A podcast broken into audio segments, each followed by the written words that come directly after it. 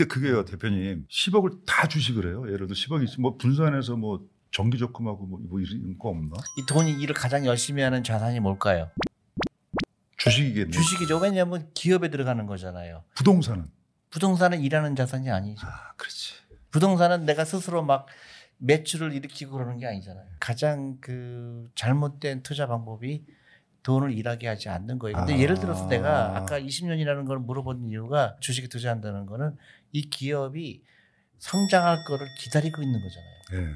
근데 20년은 충분히 기다려주는 시간이잖아요. 그리고 제가 음. 말로만 일단 5년 동안 10억을 했지만 8억이 될 수도 있는 거고 그 5년 뒤에는 제로가 아니라 음. 일을 좀 줄여서 한뭐 5억씩 정도씩이라 될 수도 있는 거고 그러니까 투자를 뭐 한 10년을 할 수 있다고 봐야 되겠죠. 그러니까 제가 이게 음. 무턱대거나 하는 게 아니라 제가 지금 갖고 있는 연예인으로서 위치, 가치 그리고 앞으로 그 변수 제가 사고를 한 서너 번 쳤거든요. 그래서 앞으로 하- 사고 칠 확률이 없어요. 저는 음. 할거 다 했기 때문에 음. 진짜 조심해요 요즘은. 음. 남들이 안 보이는 데서도 조심해요 음. 제가. 그래서 그닥 크게 제가 뭐 걸려서 사회적 무리를 일으킬 건 음. 없다고 볼때 음. 전체를 그러면 주식을 하는 게 좋다. 크게 투자 대상이 그런 거잖아요. 은행 예금이 있을 거고 네. 또 주식이 있을 거고 그다음에 이제 부동산이라는 네. 게 있죠. 한국 사람들이 특히 갖고 있는 부동산에 대한 집착이 저는 거의 신, 신기할 정도로 어, 집착이 많은 거예요. 전 없어요. 그러니까 대부분의 사람들 네. 재테크 수단으로만 생각하는 사람들이 너무 많은 거예요. 음. 그것보다는 주식이 훨씬 많이 올라요. 그럴 수밖에 없는 거예요. 자본주의에서 부동산이라는 거는 일하는 돈이 아니죠. 네. 그냥 가격이 올라가는 거죠. 네, 네. 근데 기업은 이익을 창출해요. 그 시장을 개척하고 또 신기술을 개발하고 이런 노력이 그. 사회에 기여를 하는 거. 사회 기여도 되고 경제를 살리기도 하고 고용도 하잖아요. 그런 것 면에서는 어, 주식에 투자하는 게 맞는데 주식의 단점은 아닌 사람들이 잘못 오해하는 게 변동성이죠. 네네네. 주식 가격이 올라가고 내려가는 변동성 때문에 사람들은 불안한 거예요. 내가 어 10억을 투자했는데 8억이 된 거예요. 네. 야 역시 주식은 아니야 이렇게 생각하는데 조금 더 기간을 넓히면 10억에서 8억이 됐는데 한 10년 기다렸더니 8억이 80억 돼 있는 거예요. 하긴 예전에 막 망할 때 보면 막 뭐 천 얼마였다 보면 지금 3천 대 올 거라고 누가 생각을 했겠어요. 음. 그때 한 20년을 보면. 그렇죠. 저는 부동산 갖고 싶으면 음. 건물을 하나 사고 싶은데 한 4층짜리 있으면 음, 제가 다쓸 거예요. 저는 세를 안 넣을 거예요. 음. 왜냐하면 세 놨다가 문제 생기면 아 이게 저는 저희는 무조건 의리예요. 이게 이게 법적으로도 안 되고 그렇지. 또 하나는 제 성격에 코로나다 그러면 아 벌써 안 받을게 이렇게 음, 할게 뻔하기 음. 때문에 저는 꼭대기 층 연습실이랑 제가 쓰는 음. 공간, 뭐 3층은 어떤 놀이터, 음, 음. 여기는 친구들 모이는 뭐 이렇게 해서 제가 그냥 하나 하고 저는 전원 주택을 별로 안 좋아하고 음. 공에 많은 그냥 서울 도심에서 그냥 세상을 보면서 그러니까, 그러니까 그거는 이제 자기가 부동산에서 그 갖고 있는 자기 그 어떤 만족을 느끼기 위해서 갖고 있는 거잖아요. 제가 그냥 놀고 싶어서 어, 근데 그거를 만약에 어, 돈을 버는 수단으로 생각할 때는 이게 다르잖아요. 예. 그러니까 부동산이라는 거는 그 내가 경제적인 가치도 있지만 그거 플러스 여러 가지 그런 센티멘탈한 게 있는 거거든요. 그러면 주식을 해서 음. 한 3년쯤 한 다음에 막 30억을 넣었는데 200억이 됐어요. 그러면 거기서 조금만 팔아서 건물 하나 해. 아 상관없죠. 할까? 근데 그걸 사람들이 거꾸로 해요. 예를 들어 월급장이라고 생각해요. 네, 네, 그러면 내가 어, 한 달에 뭐 월급이 300만 원이다. 네. 근데 대부분의 사람들은 집부터 사야 된다고 착각을 하는 거예요. 그러니까 일하지 않는 자산에 무조건 올인하려고 그러는 거예요. 그러다 보니까 어떻게 되냐? 자기 재산의 80%가 부동산에 묶이게 되죠. 네. 빚은 그대로 있는데 부동산 가격이 혹시 하락이 오게 되면 앉게 되는 거예요.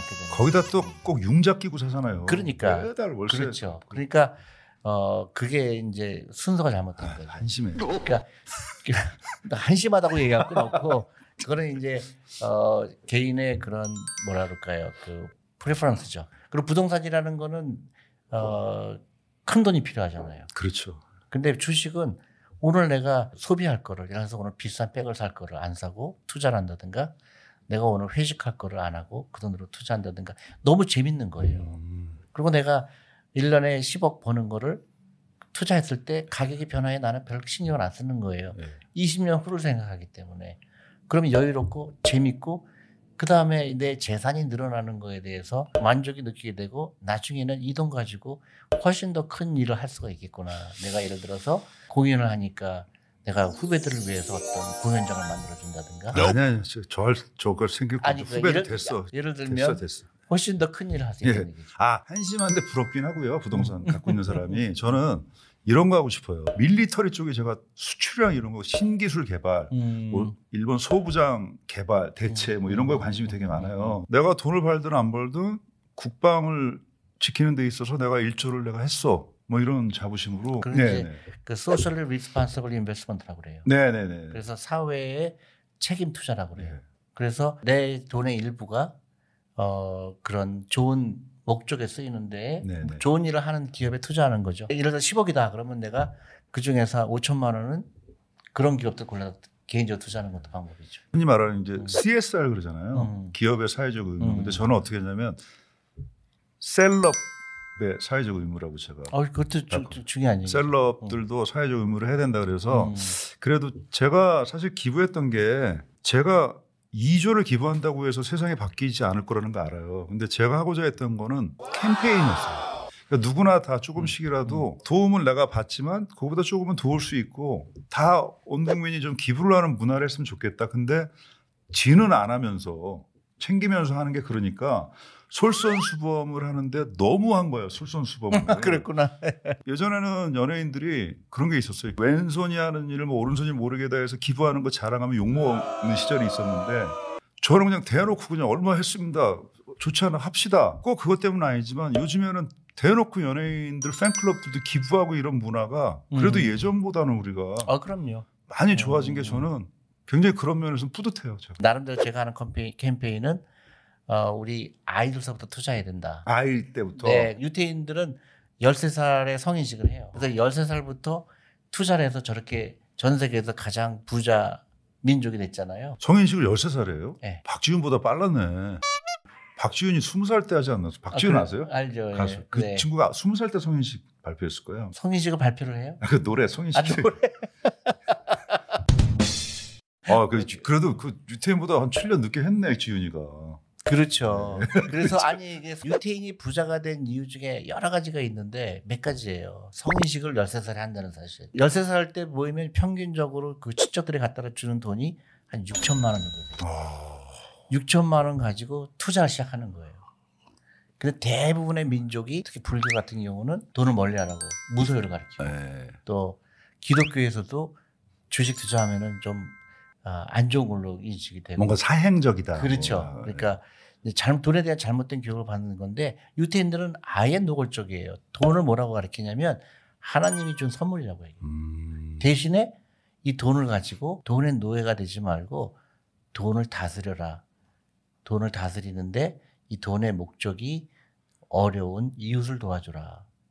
엄청난 얘기죠. 교회들 돈 좋아하다. 아유, 음. 예, 어머님 목사님이라 가지고 이게 제일 중요한데 요즘에 주변에 보면 아는 형도 뭐 3천만 원을 어떻게 했는데 뭐 수수료 떼고 뭐 500 날리고 그냥 뭐 음. 이체했다 뭐 이런 음. 그 이형 이거 보면 안 되는데 뭐가 제일 위험하고 좀 하지 말아야 될 것. 투자 요즘에 너무 붐이잖아요. 막 난리잖아요 그렇죠. 지금. 예, 예. 뭐 10배 안 튀기면 막 뭐 그렇죠. 아니야 요즘은. 하지 말아야 될 것만 다 골라서 해요. 대부분의 사람들이 여윳돈으로 하라고 분명히 얘기했는데 네. 그 빚을 내서 하는 거예요. 아 주식의 투자와 투기의 차이를 몰라요. 투자가는 나름대로 그 투자하는 이유를 알아요. 네. 근데 투기는 모르는 거를 맞추려고 해요. 예를 들어서 주식에 투자하는 거에 가장 큰 두 가지가 있죠. 주식이라는 건 변동성이죠. 네. 주식 가격이 변하는 거예요. 그럼 맞출 수 있어요, 없어요? 못 맞추죠. 못 맞추죠. 어, 그건 저- 신도 못 신만 그렇죠. 알겠죠. 근데 주식의 또 하나 특성은 위험이라는 거예요. 네. 위험이라는 건 뭐냐면 내가 주식에 노후 준비를 위해서 10억씩 투자했어요. 예. 근데 20년 기다렸는데 반이 날라갔어요. 예를 들어서. 예. 그거는 위험이죠. 그 위험은 다행히도 컨트롤할 수가 있어요. 왜 그럴까? 많은 제도가 있죠. 모든 상장 회사들은 금융감독원에 보고를 하게 돼 있어요. 음, 3개월마다. 예. 내 매출액이 어떻게 되고 있고 예.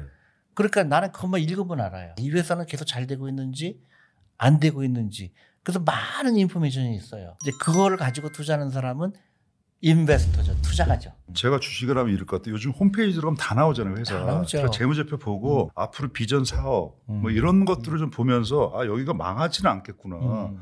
대박은 아니어도 중박은 되겠구나. 음. 예를 들어 지금 뭐 수소 같은 경우는 좀 느리게 간다고 하는데 유럽은 지금 시작했잖아요. 음.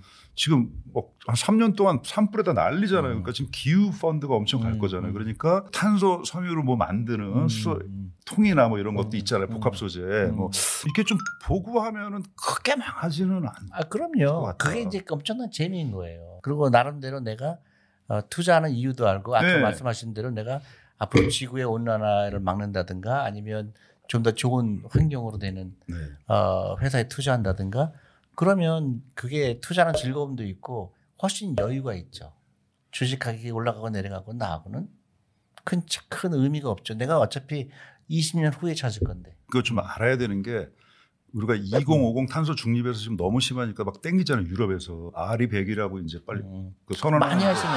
아니 그런 거 많이 보니까요. 어, 그래서 네네네. 24%였는데 우리가 40%로 해라 하니까 그렇다면 10년 동안 환경에 대한 기업에 대한 여러 가지가 가속화될 것이다. 환경 기업이 클 거는 알지만 음. 그래도 어느 정도 정보를 알고 있으면 좀 더 공격적으로 좀더 더 뭐, 좀 재밌는 것 같아요 그런 게. 그렇죠. 이제 보통 이제 우리가 ESG라고 그러잖아요. 네네. 근데 어, ESG를 우리는 전부 거의 다 E만 생각해요. 음, 근데 이제 S하고 G에 대해서도 관심을 가질 필요가 있죠. 한국에 필요한 저는 세 가지가 있다고 보거든요. 네. 금융교육이 너무 안 돼 있는. 금융교육. 어, 그게 가장 절실하고요. 창업을 해야 돼요. 음, 다너 목표가 뭐야? 그러면 나 창업할 거야가 어렸을 때부터 생각을 해야 돼요. 그래서 이스라엘 같은 경우는 대학생들의 취, 저기 창업 비율이 세계에서 1등이에요. 아 스타트업 어마어마하죠. 어마어마하죠. 네. 세 번째가 그 여성에 대한 이슈예요. 각 나라가 지금 그, 그 젠더 이슈라고 예, 하고 예. 한데 그게 너무 중요한 게 단순히 남녀 간의 차별을 없애는 거를 한국은 그거를 그 여성에 대한 배려라고 착각을 해요. 그게 아니고 인구도 줄어들죠. 그 다음에 고급 인력을 어떻게 사용하느냐가 굉장히 중요하잖아요. 네. 그러면 한국 인구의 반이 여성이잖아요. 네. 여성들을 어떻게 활용할 거에 대한 논의가 안 돼 있어요. 전부 지금은 남녀 갈등으로 만드는 거예요. 예, 예. 그래서 이 세 가지가 정말 중요한데 한국에서 이 세 가지가 전 세계에서 거의 꼴찌 수준이에요. 참 너무 예민해서 말하기도 참 제가. 예민하면 말 안 해도 돼요. 네. 근데 제가 생각할 때 투자 입장에서 네, 네.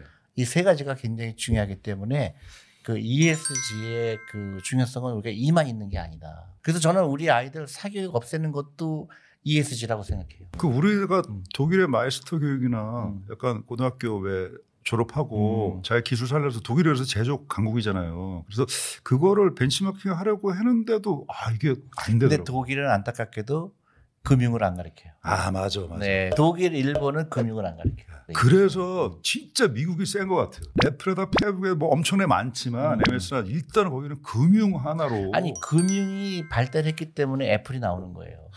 그러니까 금융 교육이 굉장히 중요한데 한국에 아직도 그 주식에 대한 그 인식이 너무 낮아요. 그럼 짧게 얘기해서 오늘 굉장히 긴 시간 얘기 나눴는데 아니 내가 음. MC가 아니구나 참. 내가 게스트지. 요약하면 야 투자를 하지 투기를 하냐. 음, 그거 그렇죠. 하라고. 맞아요. 그리고 금융의 교육을 좀 받아라. 음, 관심을 갖고 예를 들어 재무제표 좀 보는 음, 버릇도 드리고 전문가한테 자기 생각도 좀 얘기를 음, 하고 간단하게 좀 어떤 식으로 접근해야 되는지가 제가 지금부터 공부를 좀 해야 되니까 주식을. 그렇죠. 김정원 씨가 잘하는 일은 뭐예요?